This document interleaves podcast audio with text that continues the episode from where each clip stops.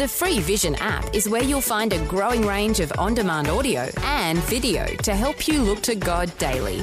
Search Vision Christian Media in your App Store. Life, culture, and current events from a biblical perspective. 2020 on Vision. Turning our attention to some heavy subject matter, thinking about war. On the weekend, you will have potentially heard China is on the verge of launching what is known as a grey zone war against Australia with flotillas of unmarked militia ships, basically fishing, fishing boats that are armed uh, with uh, military personnel, deployed on incursions through Australian waters. What might that mean? And with the appearance of war heroes like Ben Robert Smith in court for his defamation proceedings, and we might have concern about the effects of accusations of war crimes against Defence Force soldiers, ordinarily considered to be our heroes. The Bible, especially the Old Testament, is full of war stories. But the New Testament finishes in war too. Famous stories like the battle between the Israelites led by Gideon against the Midianites, or the battle between the Israelites and the Philistines, resolved in the fight between David and Goliath. Then, of course, in the New Testament, in the book of Revelation, the four horsemen of Revelation 6 riding out to conquer and fight and to impoverish and to kill.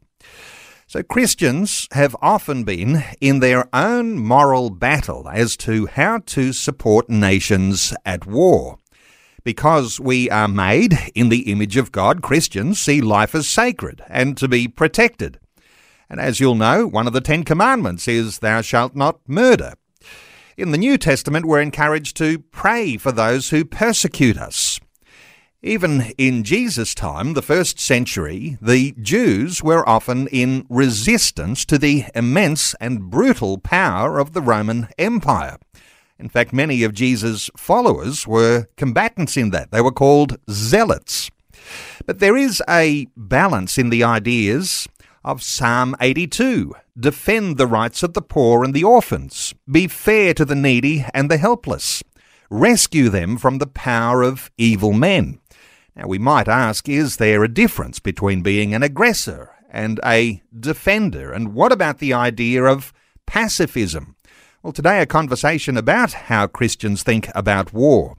And our special guest, Col Stringer, is joining us. He's in the studio with me, one of Australia's favourite Christian authors and well known for his books about Australians at war The 800 Horsemen, Fighting Mackenzie, The Anzac Spirit, and his latest book is called Billy. We'll talk about Billy as we go too.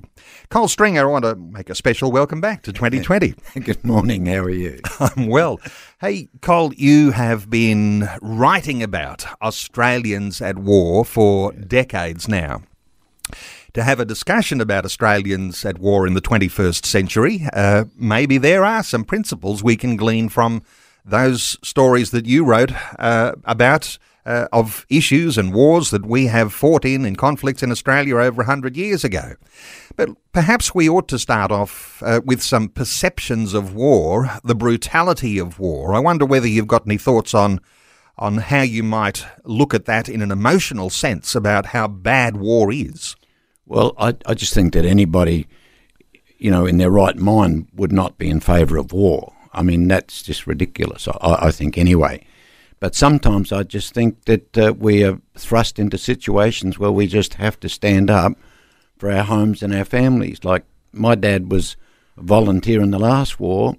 Uh, he was just a young man, and but went off to fight the Japanese in New Guinea not because he wanted medals or was bloodthirsty, but because it was the right thing to do to defend his family. You know, and there, there is. I just believe there's various scriptures. I've got one here in Nehemiah you might remember when they're rebuilding the wall. Yeah. And the heritage of their nation's been in ruins for 150 years. And in Nehemiah chapter 4, verse 13, he says, I position men. I love that men, not teenagers, not big boys, but men, uh, behind the lower parts of the wall at the openings, and I set the people according to their families.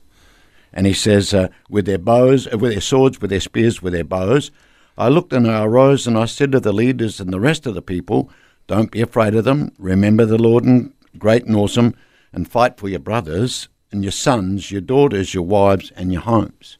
So uh, their, their heritage was in ruins for 150 years. And so he's, uh, in the current vernacular, I believe what he does, he takes the men, the fathers, and stands them in front of their families and says, whether we live or whether we die, whether we win, whether we lose, depends on not if you've got the guts to fight. And if you won't fight for any other motivation, then fight for your families. Uh, when they do that, the heritage of their nation, which was in ruins for 150 years, was restored in 52 days. And you and I both know there's so many scriptures like, if it really is so wrong to defend your home and your family, then how come the only man that Jesus ever commended for his faith was a Roman army officer? A Roman, the Romans were bloodthirsty. They were terrible. But, you know, he says, I've not found faith anywhere in Israel as this man. Now, if it's wrong to do, stand up for your home and your family, Jesus sort of ticked him off big time, but he uses him as an example. Uh, you know, Jesus, even Jesus himself, he drove the money changers out of the temple with a whip. I mean, that's not something that a wuss is going to do, you know, of I mean. And, you know, David talks about he trains my hands for war. Um, Paul talks about fight the good fight of faith, salute your brother, the army of God. All of those are military terms. And, uh, uh, you know, I, I, understand people listening, you're going to come from a pacifistic, you know, and I, I respect that. But I, I, don't find that actually in the Bible. I don't find that in Scripture at all. I, I believe, I love this, uh, where Paul talks to Timothy and he says, if a man does not provide for his own household, he's worse than an unbeliever. Now, that's, that, unless you dig, dig a little deeper, the word provide is actually a Greek word pronoio. Yes, it means food on the table and clothes on your back. But if you do an in depth study, it actually means to lay your life down for your family.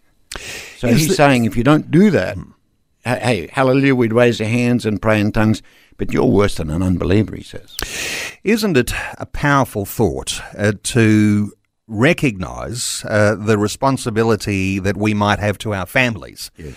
Uh, because not everyone in our families, uh, our spouse, our children, are going to be soldiers able to fight their own battle. So right, there is going to be someone, and typically it's uh, the man yes. uh, who will stand up and. Yeah and we might say defend our family. Yes. Because there's a certain starting point, Col. We might talk about ourselves individually. We might talk about how we defend our family. That might then extend further to our community and to yes. our nation. Uh, then it might even uh, uh, go on to uh, other nations that we are allied to. So, yes. Uh, you know, when we talk about a, a, Christian position here, do you think we start with the individual self, or do we, or do we start with the family?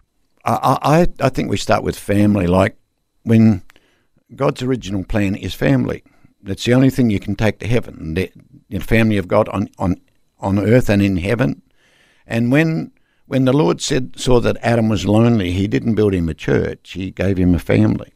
And I believe after God, your responsibility is to your family. Now uh, that you know, by and large today, it, it, a lot of people, I like, for instance, people, you know, the women's libbers and things. I feel a love's going to come now. But anyway, you know, uh, I think, and that doesn't mean we're better or anything else. It means that's the man's responsibility. Like I remember when, when I pastored in Darwin one time, my wife loves manners. Yeah.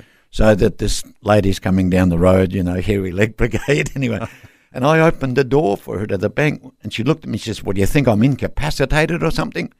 And I thought, well, it could be arranged if you like, lady, you know. But, you know, so there are certain elements that don't even want that. So I understand that as well. But nevertheless, biblically, I believe anyway, think think about Jesus. What's the last thing he ever does on the cross? Provide for his mother. That's his family. You know, the only man still there is John. He says, from now on, current, you know, this is ad libbing, but from now on, the responsibility of my mother I pass to you. It's your now to take care of my mother. So that's the last thing he ever did on the cross, to make sure his family was provided for. And we're caring for our own family, and then if we take that community wide, we're looking out for the families of others in our community. And that might even mean uh, those who are a part of our churches, Yes. uh, because there's this defending idea. Uh, let me ask you though, Col, uh, when we talk about the sinful nature of humanity, and because there'll be some who might say, well, why are we having wars in the first place? Why are nations rising up against other nations? Uh, we might bring that back down to the idea of a, a sinfulness in humanity. It's not the first time we've been threatened by war. It's not the first time we've had to participate in war, but this is something that uh, perhaps we could connect to the sinfulness of humanity. Well, uh, it's the dark side of human nature, I believe. Uh, that's where we all are without the Lord. Uh, I've just been, re- I, love the American Civil War, I love studying that. And uh, I don't know if you know, but this is their own nation. But after a couple of years, it's bloodthirsty, as you, I mean, terrible. And many of the men, particularly on the Confederate side, were, were Christians. Stonewall Jackson was a lay preacher. Uh, uh, Robert E. Lee, after the war, went back and, and, and started a Bible college. But nevertheless, it shows you the you know, what happens with mankind. You know, if there's no no, no guidance if there's nothing, you know, if there just goes back to the degenerate heart and terrible things. I mean, you know, you imagine the last war. The, I mean, who, my wife comes from a German background, and she still can't understand how the German people could be part of the Holocaust. Six million Jewish people. I mean, horrific, terrible things. The same nation where Mozart comes from, and all you know. So that where we all can be, I believe, if if we just go back to our debased nature. I think we could be prayerful and say we'd like not to have to participate in another war.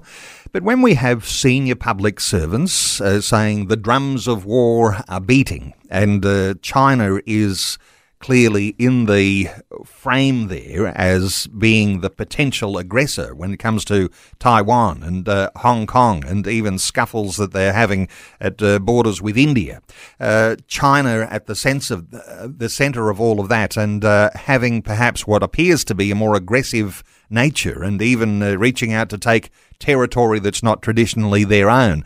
These sorts of things are uh, are coming upon us. Uh, this idea of the grey zone war, uh, which we here in Australia may well be participating in if we have Chinese vessels into our waters. What are your thoughts for the idea of intimidation tactics that sound like the drums of war are beating?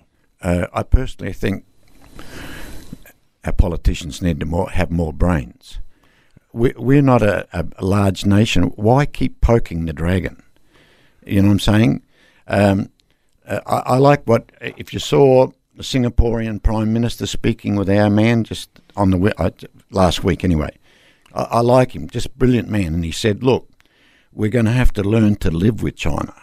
You know that doesn't mean we agree, but you can't force your ideas onto that, and then and they can't force their, theirs onto ours."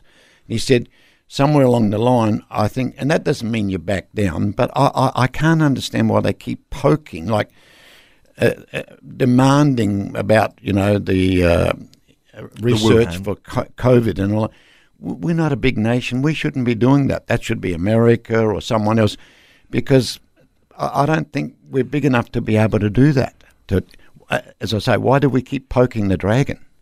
You know, Do you think we might be so used to the idea of global peacetime that, uh, even though there are obviously conflicts that are, are have happened and are happening, but we've become so used to the idea of global peacetime, we think that an aggressor might not uh, worry about us posturing. Uh, I'm not sure about that. I think China sees us as an easy target. That's what I do. So why keep poking it? Like I'm, as I say here, that doesn't mean you back down. But hey, like I say there, we're not big enough to be able to impose these sort of things. Leave that to the United States and other countries that are big enough to do that. Uh, What, what's uh, what's China? 1.4, 1.6 billion. What are we? 26 million people. You know, with a huge coastline which is undefendable anyway. You know, really. So why do we keep Anyway, that's just my personal view. And uh, there is some speculation that even over the weekend at the G7 conference in the UK, where Scott Morrison has been in the meeting with Joe Biden and uh, with Boris Johnson, and thoughts that they have been discussing the issues around China. So the idea of allies together uh, who can express a different sort of values to what is coming from the communist state. As you say, uh, we should not perhaps poke the dragon, right. uh, expect to change their values, but they seem to be expecting to change ours, and uh, the idea is standing firm. Yeah, like I say, well, okay, they're not going to change our values, but we're certainly not going to change theirs either. And uh, like I say, uh, just think about it there that I, I just don't understand. Well, I think the Western Australian uh, Premier said he totally disagrees with Scott. Now, I love Scott Morrison, but I just think that they need more brains on how you deal with this huge bully called China. And why keep poking them? This is our biggest customer. It's potentially our worst enemy. Why? Why? I mean, we're like a little dog poking an Alsatian. and eventually, if you keep doing it, you're going to get bitten. Well, listeners might even like to have their say on uh, that issue. And uh, we will open our talkback lines, and who knows what will come today uh, with a conversation like this. Uh, you might like to contribute 1 800 316 316. You might like to join in our conversation. There's also a question on our Facebook page today, which you can respond to facebook.com forward slash vision radio. If the global drums of war are beating, what do you think the Christian attitude to war should be? Uh, you'll find that facebook.com forward slash vision radio. Col, another big issue around uh, war and conflict, of course, is in the defamation proceedings that are happening right now. Uh, one of our national heroes, uh, the recipient of the Victoria Cross, Ben Roberts Smith, uh, is uh, basically suing. Is it the Nine Network around issues that he's been defamed? Yes. what are your thoughts for for that that circumstance? I, think it's terrible the way we, you know, we trash our heroes. Uh, it's the tall poppy syndrome again, I, I believe. Now, I'm not saying there weren't some things done, but if no one's actually been in war, how can you judge somebody, you know, that's in a life and death situation? I remember my dad when he came back. My dad was so badly wounded, couldn't work for two years. But I remember my dad saying, the ones that talk about it the most were obviously never there if you've been in that situation, the horrendous things, you don't even want to talk about it. You, you've got the, all these armchair experts. You know, who knows how you would react, you know, in a situation where people are shooting at you, trying to kill you, you know. How I don't know how I'd react. If somebody was, I, I was going to mention before, if somebody was coming into the home to attack my family, I can tell you right now, I'd use whatever force I possibly can. If that was a gun, I'd shoot them. I'm just telling you right now that I would do that because I believe, you know, that's what you need to do is defend your family. And who who knows? And I don't I don't know Ben Robert Smith personally, but I've spoken to the SAS. I went to their barracks in Perth. Spent, gave them about 200 books. They gave me the beret with He Who Dares Wins. I think they're an awesome, wonderful bunch of young men. But I don't think they get much support from Australia. We, we've got the tall poppy syndrome. Can I just say, we, when we lived in the United States for a couple of years, I pastored there. We are in the airport one day, and uh, I forget, um, Iraq, whatever the conflict was, a bunch of young servicemen come in. Everybody in the airport stood up and applauded. Everybody. That doesn't happen here. And I remember I was in the Vietnam call up. I didn't go, but I was in the. When my friends came back, they threw blood on them, tossed paint on them, called them baby killers.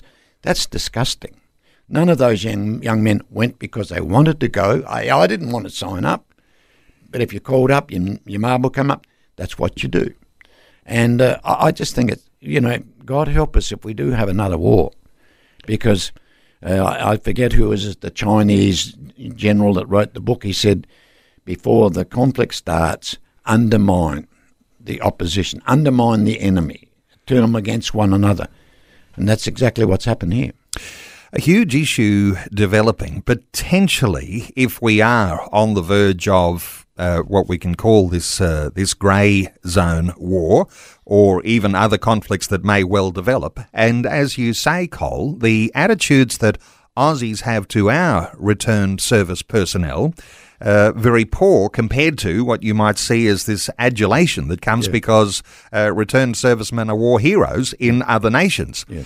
When we've got accusations of war crimes against our returned servicemen, what does that do to the morale of serving military personnel right. and to the attitudes of Australians as to how we might become involved if there is another conflict?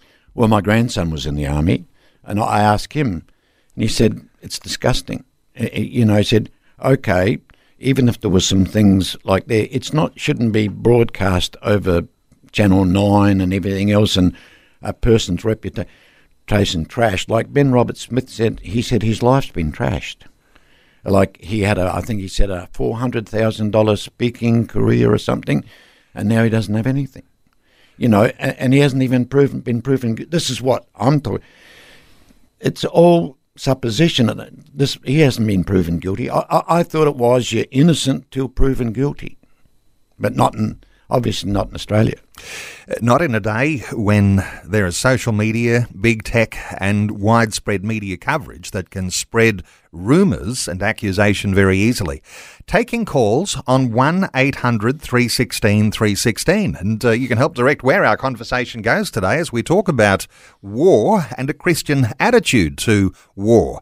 Uh, the Facebook question asking if the global drums of war are beating, what do you think the Christian attitude to war should be? You can find that at facebook.com forward slash vision radio. Let's take a call or two. Col, Bev is on the line in Queensland. Hello, Bev. Welcome. Hello, Neil. Hello, Col. Um, you really stirred a hornet's nest this morning because there's so many aspects to this. You need a week, I think, to have talk back on this. But what um, Col was saying before about stirring China, it takes me back to David and Goliath. Um, are we so tiny that we can put that stone into his forehead and take him down? Uh, that was my, you know, as Col was speaking, I thought, well, somebody has to take a stand somewhere because there are so many aspects to war. I don't think we'll ever understand war. Um, there's just so many enemies. Uh, Bev, good thoughts. Uh, could Australia be a David in a David and Goliath style conflict? Uh, uh what are your thoughts, Col? Uh, that's possible. I just don't think that we should be the ones that are actually pushing the barrow. I, I, I, same with David. David wasn't the aggressor. Goliath was the aggressor, and he was a one. Okay, and David eventually had to stand up because nobody else would. But I, I still don't know, particularly our politicians. I don't know why they keep poking the drag. This is our biggest customer, like I say, our greatest threat. Now, if it's different, if they're coming here, but why are we, uh, like for instance, demanding, uh, you know, uh, uh, what do you call it, uh, finding out where COVID come from. That's not our place to do that. Well, I mean, we've suffered far less than the United States or Europe anyway. Don't you think it would be the United States' place to demand that sort of thing? Mm. Bev, thank you so much for your call. Our talkback line is open on 800 316 316. Let's take another call. Kevin is in Beaudesert in Queensland. Hello, Kevin. Welcome. How you going? Good. Kevin, what are your thoughts? Um, I think um, Col's being a little bit disheartening to the to the fair folk of Australia, um, saying that we shouldn't poke the bear for what is right.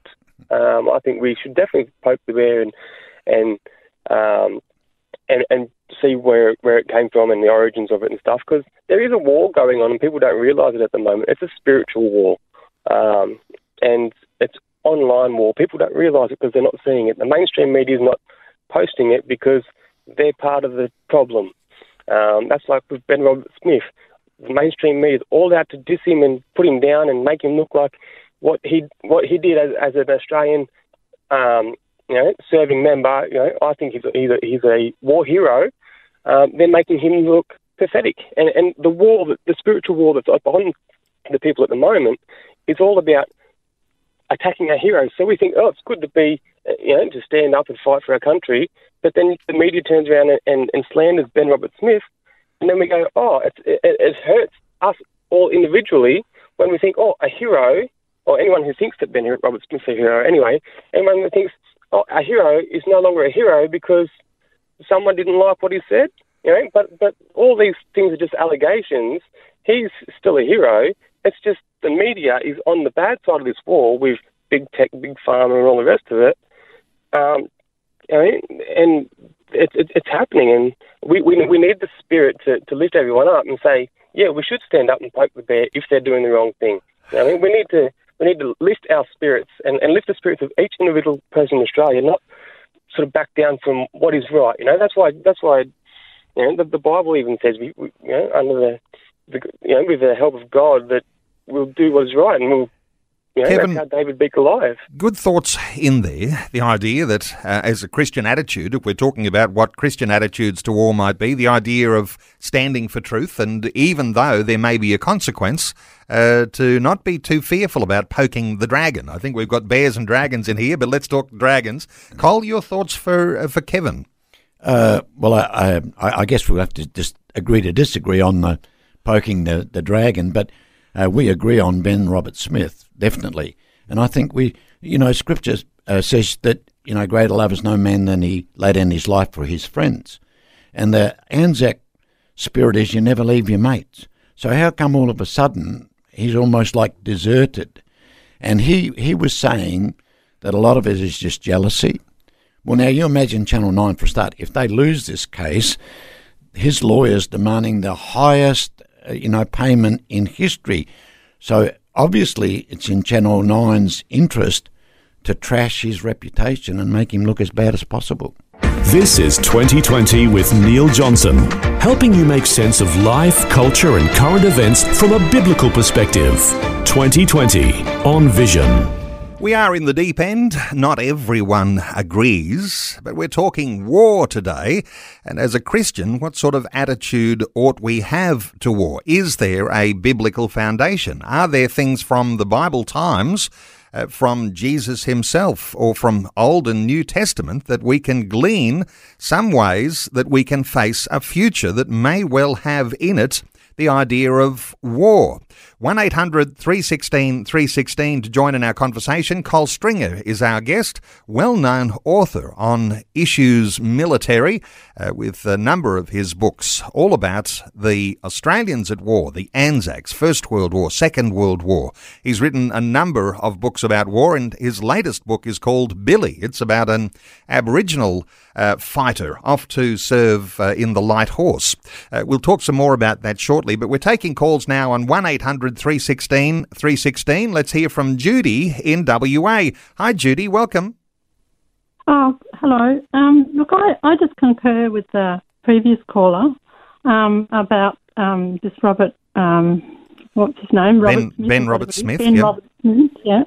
Um, seems to me that um, he is being victimised and vilified um, because you have to look at who's behind it and who's, who's going to benefit from this. And I would say that the people who are behind it are, are, have a, vest, a, vest, a big vested interest um, in selling newspapers, in uh, causing a lot of um, heat in, in social media, and it, it, they're, raking the money. And who, who suffers? He does. You know, and that's this is really sad because our society is being driven apart by by big organisations really should know better. He may be much more important than we might at first glance think, Ben Robert Smith, on what happens to the attitudes of Australians towards our military personnel. Exactly. Judy, uh, thank you so much. Let's get a, a thought or two from Col. Yeah, well, I, I, I agree with Judy. Uh, I believe, anyway, that Channel 9 have actually withdrawn one of the accusations about murder. But that's too late. The damage is done. See, that's the thing I, I don't, I don't like because if you throw enough mud, some of it's going to stick anyway. So you, you know, and what, uh, like I say, it seems to me like everybody has almost like abandoned Ben Robert Smith. Uh, I know different churches where I was going to go uh, around Anzac and that, and they asked me not to refer to that at all.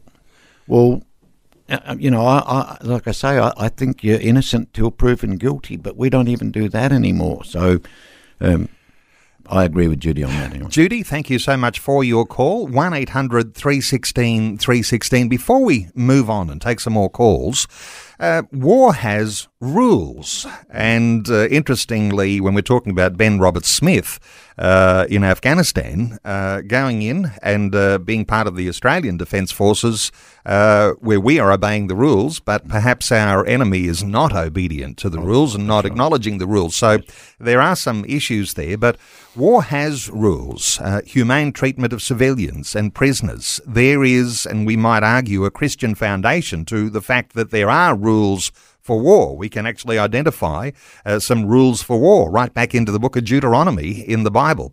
But when we're talking about rules for war, then somehow or other, scrutiny of returned service personnel is something we might anticipate can be a good thing. Uh, is there a, a positive side to the fact that there are some accusations uh, for war crimes, Col? Before we take any more calls, any thought there? Uh, yeah, well, you're talking about the Geneva Convention, and but uh, what did that mean to the Nazis? Zip, zilch. Mm. It, it, didn't apply because obviously they didn't respect those sort of things. Um, Although they were tried in the Nuremberg yeah, but they war did, trials. They, that's yeah. right, but they never applied to our, the prisoners of war in those. I mean, the, the horrendous treatment, the same with the Japanese, horrendous treatment of our POWs, things like that. So uh, there can be rules of war, but what about if only one side obeys those rules? What, what happens then? Yeah, yeah. and uh, there might be an issue there. You might like to respond. A Christian attitude to war, a Christian attitude applied to our own defence forces, acknowledging rules of war. Well, uh, as we say, this is a very big conversation. Perhaps we're just scratching the surface on some of these things today. 1 800 316 316. Let's take some more calls. Uh, Kay is in Victoria. Hi, Kay. Hello. Um, I, just agree with Colin there. With um, the if only one country's trying to um, abide by the rules, my gosh, you've got to defend yourself any which way you can. And the Taliban don't abide by any rules but their own. Everybody knows that, but that's not what I rang up about. I rang up if the China's beating the drums of war I think we've let the Tro- Trojan horse in. We've sold ports to them, we've sold land to them, we've got heaps of them in here buying up our land, um, houses in Melbourne and knocking them down and putting in flats. They're in our unis, they've even got our unis to teach in accordance to what they approve of. And I think we've bent far enough. We've bent way far enough. Uh, it's not so much poking the stick, it's time to stand up and say no more. Well, good thoughts there, Kay. Uh, response from Col? Uh, yeah, I think we have sort of uh, maybe let them in. I, I, was reading recently that the new embassy in Adelaide is one of the largest, and yet there's only a very small Chinese population. Do you think the reason that they're building it there is because that's where they're going to build the new submarines? It could be. You just never know. And uh, an interesting thought to bring in there. But uh, more broadly speaking, of course, the Belt and Road Initiative uh, has China investing all around the world into infrastructure left, right, and centre. And uh, of course, the downside of that China's investment brings almost like a slavery mentality to the ones who are receiving the money because money is itself uh, intoxicating uh, to nations, and nations will bend the knee to the communist ideal. Uh, any thoughts, uh, Col, on the, the fact that uh, the Belt and Road Initiative is so widespread? Uh, there has been a stop to it here in Australia because of issues with the Victorian government, but um, but calling that out and saying what it is, uh, those things are concerning, aren't they? Well, I'm from Darwin. Uh, we sold the Darwin port to the Chinese. Now, I mean, like, can you imagine? I just can't believe the stupidity like the United States were absolutely gobsmacked that we would sell our port, where you know our which would be defence and things like that, to our potential biggest enemy. Okay, yeah. Look, you know, uh, you might have a, a view on that. Well, 1 800 316 316. Thank you so much to Kay for your insight today. Taking calls 1 800 316 316. Let's hear from Richard in Alstonville in New South Wales. Hi, Richard. Welcome. Uh, g'day, guys. Um, I was just just wanted to uh, ring up. I had a, a few thoughts on my mind. Um, first one, I was listening to Col. He was talking about um, we've got to be careful about how we relate and, and treat China. But I also want to suggest maybe also like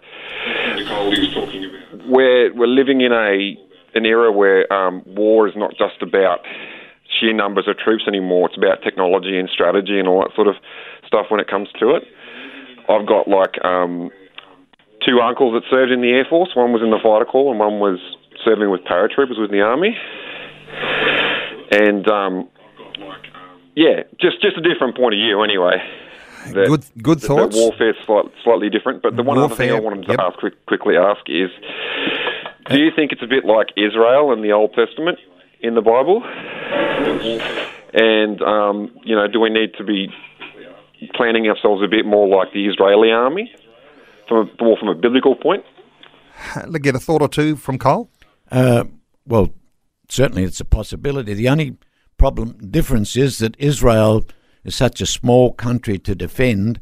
Australia is such a huge coastline that we have in such a small navy. China now has the largest navy in the world, and yet, uh, like I say, and I'm not saying we're just kowtow, but I don't understand why our politicians keep poking them and annoying them so that we become the number one enemy. Uh, you know, uh, I just don't think we're a big enough country to be able to do that. Uh, just quickly, I want to say, hey, I love Alstonville too. It's a beautiful little town. I love that place. I just don't think. Okay. All right. Well, thank you so much to Richard for your call. Let's squeeze one more call in before news. Let's hear from Patricia in Melbourne. Hello, Patricia. Oh, hi, how are you all? Good. Um, I'm actually trying to become a sort of better Christian. I'm actually haven't been a Christian for years. So I've started reading the Bible, and the thing that fascinates me is yes, uh, you know, our Father God has said, do not kill. But you read the Old Testament, the number of times he sent the Israelites out to kill this, you know, and well, to, you know, destroy everyone, all the cattle and, you know, the women and children and, and the whole bit. So you've got a God that seems to telling his people to go and, be, you know, Patricia, murder, you're raising a really important point, and we're about to go to news, so we're going to have to save this oh, one till after news, but we will address it. Let's come back to that question that was posed by Patricia just before the news, and I think an important one. We don't want to miss this because she makes reference to the idea that, you know, thou shalt not kill. Isn't that one of the Ten Commandments? Doesn't that apply to a context of war? What would your thoughts be for Patricia? Well, if you, as students of the word, you know, if you dig deeper, it's actually thou shalt not take innocent life. Uh, so it's it's different, I believe. But as I said uh, with the Roman centurion, where Jesus commended him for his faith, and Nehemiah four, where it, you know where they're told to stand up and fight for their family. So. Uh, I, I believe that you know it's our responsibility to defend our family, to defend our homeland, uh, and I don't consider that as murder. Uh, can I just drop one thought in here because when you were there, but I, I just think it, it's a scary time to be alive right now. You know, the Bible does say in the last days, it talks about nation rising against nation, you know, uh, ethnic group against ethnic group. So this is a time that I believe that we need to be born again, spirit filled, and really, really trusting in the goodness of God, the grace of God. I wouldn't like to be an unbeliever living in these times. Interestingly, uh, let's come back to these words uh, taking innocent life or thou shalt not kill, the idea thou shalt not murder, because when we send our young uh, military defence force soldiers off to war, we don't send them to murder. Right. Uh, we send them to, uh, on behalf of a nation, uh, to conduct themselves on the battlefields in a way that they will take the lives of the enemy. That's not considered murder, is it? No, I, I don't believe it is. And and we were talked about this before, but put yourself in the position like where if you're in a position where somebody's shooting at you or about to kill you, do you know how you'd respond? Because I don't. I don't know in a situation like that how I really respond. I, I think I do, but I've never been in that situation. But you imagine if you're even in a car crash, you freeze up. You know, you don't respond the way you think you would. And I, I just think it's unreasonable to expect these young men, they're trained to fight, you know, and things, to, to do anything else than to defend themselves, whatever is necessary to defend themselves. And then we come back and we have these armchair generals are judging them, you know, and trashing their reputations, which I, I just think is disgraceful. Taking calls, 1 800 316 316. Let's hear from Terry in Evanston in South Australia. Hello, Terry, welcome. Hello, um, I'm just ringing up about um, your book, Billy. Um, as a point of interest, um, in 1978, I worked um, up in the APY lands, the Hermannsburg Mission, and there I met a um, full-blood Aboriginal named also named Billy, Malthouse, um, who belonged to the um, Aranda people, and he claimed very much that he fought in World War One with the horsemen uh, in the Middle East. And I just thought that was uh, an interesting parallel with the book that you've written. There are going to be connections like that, yeah. Col. You've written a book because there are wonderful Indigenous connections uh, to serving in the Australian Defence Force. There were some, uh, like 400, that actually, like you might be aware that in the First World War, uh, you know, full bloods weren't allowed into the armed forces, but I knew because I'm from Darwin, the best riders, the best shots up there were the Aboriginal boys. I knew they would have got in there somewhere, and so there was something like 400 that actually rode with the light horse. He, he had been a stockman. He, he had been a stockman, uh, and was probably chosen, uh, picked up with that ability to um, be part of the um, forces. Terry, good thoughts that you're offering in here, and let's just tie this in to a modern day way we might think about war too, because while we talk about Billy, uh, Col's latest book, uh, talking about a young Indigenous stockman who clearly was skilled buffalo shooter. A buffalo shooter, all right, and uh, you relate very well to the buffalo shooters, don't you? So, uh, so here was someone though who was happy to uh, put himself forward and to go and serve in the Australian Defence Force off into World War One to serve in the Light Horse. I wonder whether, Col, there is some thought here, because if we talk about trashing the reputation of Australians military today by war crimes accusations, that whether the atmosphere by which people were signing up around the time of World War One or World War Two uh, would have, you know, what it would have been like. I mean, what are your thoughts for the for the sort of atmosphere they were signing up in? Well, I don't believe, for a start, when they came back, they would have been subjected to the same pressure that these like SAS boys are now, particularly because you've got, whether you like it or not, Channel 9 have a vested interest in making sure that this man is found guilty because it's going to cost them a lot of money if they don't. Mm. So that that has to come into view. Anyway, that's what I think, anyway, my opinion. But these young men in the First World War, when they came back, they were heroes. And uh, like I say, I mean, they were eh, they'd gone away to defend their nation. They'd gone away in those days because of country, of queen or king in those days, empire. That's what they signed up. That's what they volunteered for. You know. And if we don't consider our returned service personnel to be heroes, that has an effect on the next generation signing up. And you, you think about the horrendous. I still think World War One was the most horrendous of them all you got gas, you know, trench warfare, machine guns where you're mowing down hundreds of men, and, you know, when they made the charges, you got gas warfare, horrendous things. They didn't have the psychological support when they came back for a start. My grandfather rode with a light horse. He couldn't handle it.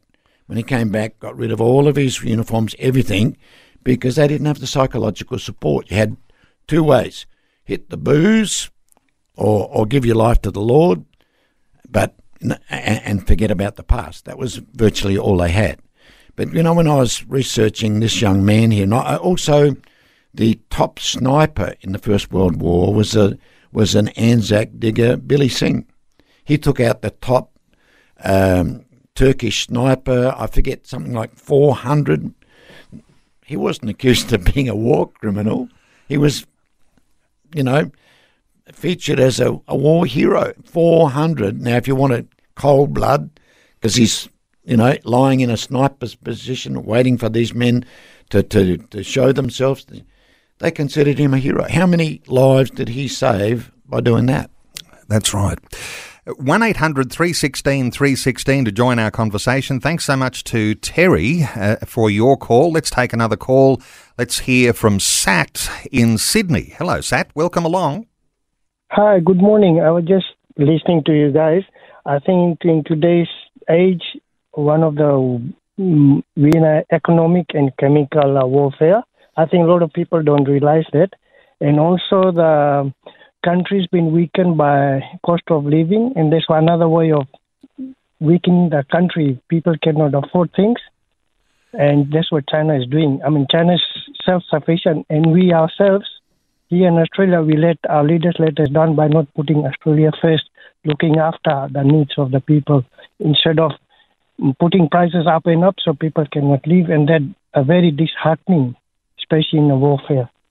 Sat, good thoughts there. The idea of economic warfare, and uh, I think we're drawing attention to a propaganda war. These sorts of things are going on, and we might even classify some of that. And I'm not exactly sure of the perfect definition of this grey zone war uh, that is threatened against Australia. But uh, but those are the sorts of things that you know we ought to be concerned about. Col. Well, it's definitely intimidation. That's what I think China's all about.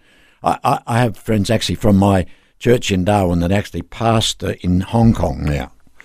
And they fill me in a little bit. It's all about intimidation. So, you know, and that's what I think we won't knuckle under to the Chinese. So now it's intimidation. First of all, it's economic, and now it seems to be military intimidation. So I think Taiwan just today warned us that you know China are serious about these things. It's not just so. I, I think we need to be looking seriously at it. I'm certainly praying about it. I don't want my my children, my grandchildren, to be involved in a war with China. I don't think any of us do. Uh, 1 800 316 316 to join our conversation. Thank you so much to Sat in Sydney taking calls. Let's hear from Graham in Burnie in Tasmania. Hello, Graham. Welcome. Hello. Uh, you know, Deuteronomy 28 talks about uh, our problems that God will bring upon us if we reject Him. And that the stranger shall get above you, and you'll be robbed and ripped off. And we have rejected God. And God is, we've got the coronavirus, we've got the Chinese like sharks trying to swallow us up. They're playing the world like a monopoly table. You buy everything up, and then you've got everybody. And uh, this is the thing that God's trying to get through to us, to to to Him. No matter if we fight or we don't fight, it's God's will to shake us to turn to Him. Good point you're making here, Graham. Uh, Col, the idea that there's a deeper message for every individual listening to a conversation like this today about what God might be saying when there are alarm bells ringing, when there is potential for conflict. What sort of thoughts do you have for Graham? Well, Graham, I certainly appreciate your point of view in it. I, I disagree because I believe we live in the dispensation of grace. We don't live under the law, the old covenant. That doesn't mean it's you know that we don't take notice of it, but Jesus came to fulfill the law. It's complete, and I believe near, now we live in the dispensation of grace. There will be judgment, but the moment we live in the dispensation of grace, so I, I don't think that God is causing these things or using. Well, He may be using them, but I certainly don't believe that He's causing them at all. Um, that that's that's my humble opinion, anyway. We're warned in advance, aren't we? Uh, Matthew chapter 24 of what to expect uh, in a time that is towards the end, uh, and the idea of deception and uh, wars and rumours of wars. So these things are not taking anyone by surprise if we're familiar with those passages and even the words of Jesus out of Matthew chapter 24. Graham, thank you so much for your call. Taking calls 1 800 316 316. Tracy is in Dalby in Queensland. Hello, Tracy. Dalby. Hello, I'm really enjoying this conversation. It's um, it's very good. Um, I think I agree with. I think it was Say or Kay regarding we've already let the horse in, um, but I'm wondering what would happen if it is war And what happens to the population of China that's already in Australia? What, what, what, and with what they own, what happens there? Well, you make a wonderful point because Chinese have been a part of Australian society since colonisation, and uh, so when we talk about uh, you know First Peoples, we talk about the arrival of the First Fleet, 1788. The Chinese were there really right from day one, and so Chinese people have been a part of Australian society, and uh, we have been able to embrace them in a wonderful way. Yes, attitudes do start to change. Uh, Col, your thoughts for Tracy? I think we need to just differentiate between Chinese and Taiwanese. I have Chinese living in my street. They don't consider themselves Chinese, they're Taiwanese. They're very anti communist, very anti, you know, what's going on. And so I think it's a major thing that we differentiate, uh, like I say here, because in my own street we have uh, three, four families and they're Taiwanese. Is it the case, Col, that this is a time to embrace our Chinese Mm. or even any Asian looking neighbour because sometimes it's hard for us to, to know who comes from where. But this is a great time to be befriending our, our Asian neighbours. I, I I believe so. My grandson's girlfriend is is Chinese. Beautiful girl, lovely, lovely. Some of my best friends. My ex partner in Darwin was a Chinese boy. And look, I, I, I love Chinese food, and I, I have no problem with the Chinese people whatsoever. I love Singapore. My favourite country outside Australia is Singapore, and uh, so I, I, think we need to embrace them and not not push them away. I think that the vast majority of Chinese that have come here are good citizens. So we're on guard for our own attitudes as things tend to be, uh, appear to be heating up right now. And uh, there may be much more uh, conflict that is coming into the media in the coming times. Tracy, thank you so much for your call. Taking calls 1 800 316 316. David is in Bonjean in Queensland. Hi, David. Welcome. Good morning.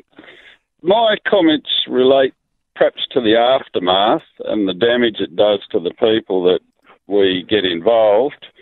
Um, I've had some dealings with some uh, elite ex servicemen, and they're given no thanks, they're given no debriefing, and we put them through on our behalf. They do it on behalf of our government.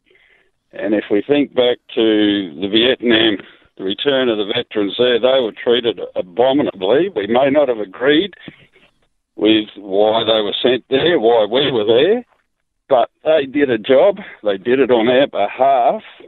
And when they come back, we need to be supporting them and encouraging them because they will be, come back as changed people. And I've thanked a few of these guys to their face, and it's the first time anybody's ever thanked them. It's meant a lot to them. And I think whether we support what they're saying, the government's doing, or not, we need to support these men and women as individuals, and especially when they return. David, good thoughts there. Col, your thoughts for David? I, I totally agree. One of my best friends as a pastor, his son served in the SAS. Beautiful young man, came home totally, totally just wiped out. Uh, couldn't relate to people at all. So my friend actually stepped down from the church and spent the next couple of years just ministering to his son, and he was saying the same thing. They ca they trained to kill, come back. Suddenly they're out of the service, no psychological support, nothing whatsoever, and they're supposed to just get on with their lives. And you know, I, I just think it it really is terrible. I, I, as I said before, I had the the privilege of speaking to the SAS at their Swanbourne barracks in Perth, and I just found them wonderful young, just wonderful young men. And it, it's of sad. Well, think about it. Our own commander of the armed forces here in Australia was going to strip what three thousand SAS, and I just appreciate Peter Dutton. He got up and said it's not going to happen, and reinstated them. We need to support these people, not not. That's why I think it's such a terrible thing. This this court case with Ben Wright. It's on national media. I mean, every day you see him walking in, in often in tears, and uh, you know his own ex-wife, I think it was, is anyway. I, I just think it's disgusting. I really do. All right. Thank you so much to David uh, for your call. Uh, running short of time, let's take one more call. John is in WA. John, welcome along. Oh, thank you, Neil.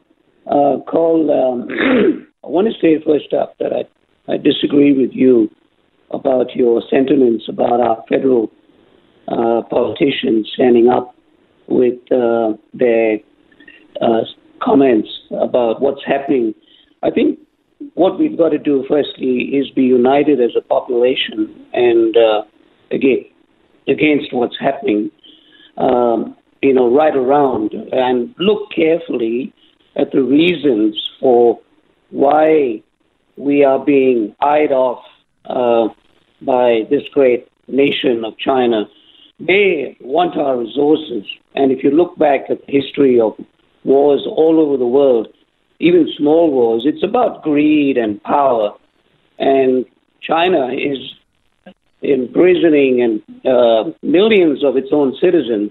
It's persecuting people who are against their values, against their their ideals of governing, of being a major power.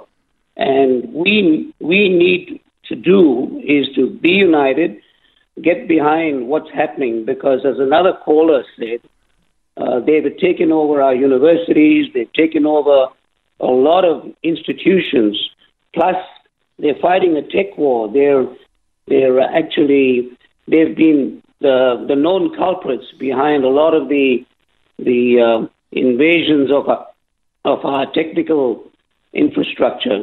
So let's be united behind our federal government uh, and be united as a population and examine what's been happening over the past, uh, I don't know, 60 years or so. And as an ex Army cadet on the northeast frontier in India, uh, I saw firsthand what the Chinese are like. So let's be, uh, I, I, suppose that's the end of my comment to you, Col. John. But I respect you as an author. Thank you. Wonderful to hear from you and good sentiments there. Col, a thought for John? Yeah, I think what John's saying is, is true. It would be wonderful if we could be united, but obviously we're not. Uh, even in politics, we're not. You've got the Greens, you know, and the the bleeding hearts on the left, which are totally, you know, opposed. You've got uh, Scott Morrison and the others on the right. So, I mean, even in our federal politics, we're not. Uh, the Western Australian Premier disagrees with with Morrison on the way to deal with China. I think uh, Mr. Sheen, you know, the previous uh, 747 Kevin, you know, okay, yep. Uh, is also he's a you know a Chinese student, speaks fluent Mandarin, same sort of thing. I'm I'm not saying we kowtow, but I don't I don't know that we're handling it the right way. That's that's all I'm saying. Okay, we'll need to draw a uh, close to our conversation. Thank you so much to John in WA. And time's run out, and uh, this might well be uh, just the starter uh, of these sorts of conversations that may be necessary into the times to come. Perhaps uh, we're wrong. Perhaps uh, this idea of a grey zone war and uh, the way that there is this posturing that's coming from China, perhaps it will just pass by. But there is deeper issues in economic tensions. Let's pray it doesn't happen. Let's pray it doesn't happen. Uh, we don't want it to happen. Right. And uh, so there is something there for Christians. If you're saying, what do I pray for? Make that one of your prayer points. Col, wonderful getting your insights. And uh, for a lot of people listening in, no doubt uh, they'll be enlarged a little on the idea of uh, what we might think about as Christians when it comes to this concept of war. I do want to mention your latest book, Billy, and uh, it's about that uh, Indigenous soldier who signed up in the First World War, served in the Light Horse. And uh, Col, it's a, just give us a little out- outline. This is a true story. it's based on true story. Based on a true story. And you might know that Col has written a whole bunch of great books, and especially around World War One The 800 Horsemen, Fighting Mackenzie, The Anzac Spirit.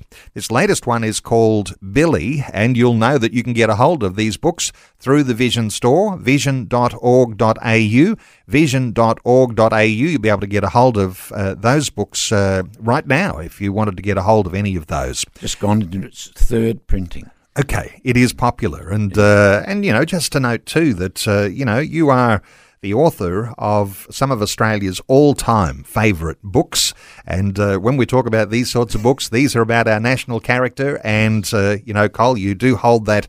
Uh, that wonderful um, degree of uh, respect uh, when it comes to uh, being an author here in Australia. I'll give you your five hundred dollars when we go. Col Stringer, great. Thanks for taking time to listen to this audio on demand from Vision Christian Media.